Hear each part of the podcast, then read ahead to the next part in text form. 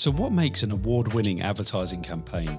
The Advertising Awards Almanac captures the stories behind advertising's best work of the year.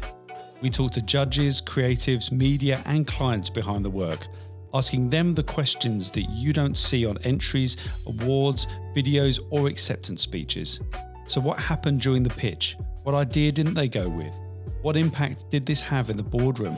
Or would they have changed? What was the discussion in the judging room? Throughout the year and during award season, we talk to those responsible for the work to show how this had an impact on the industry and their clients' business.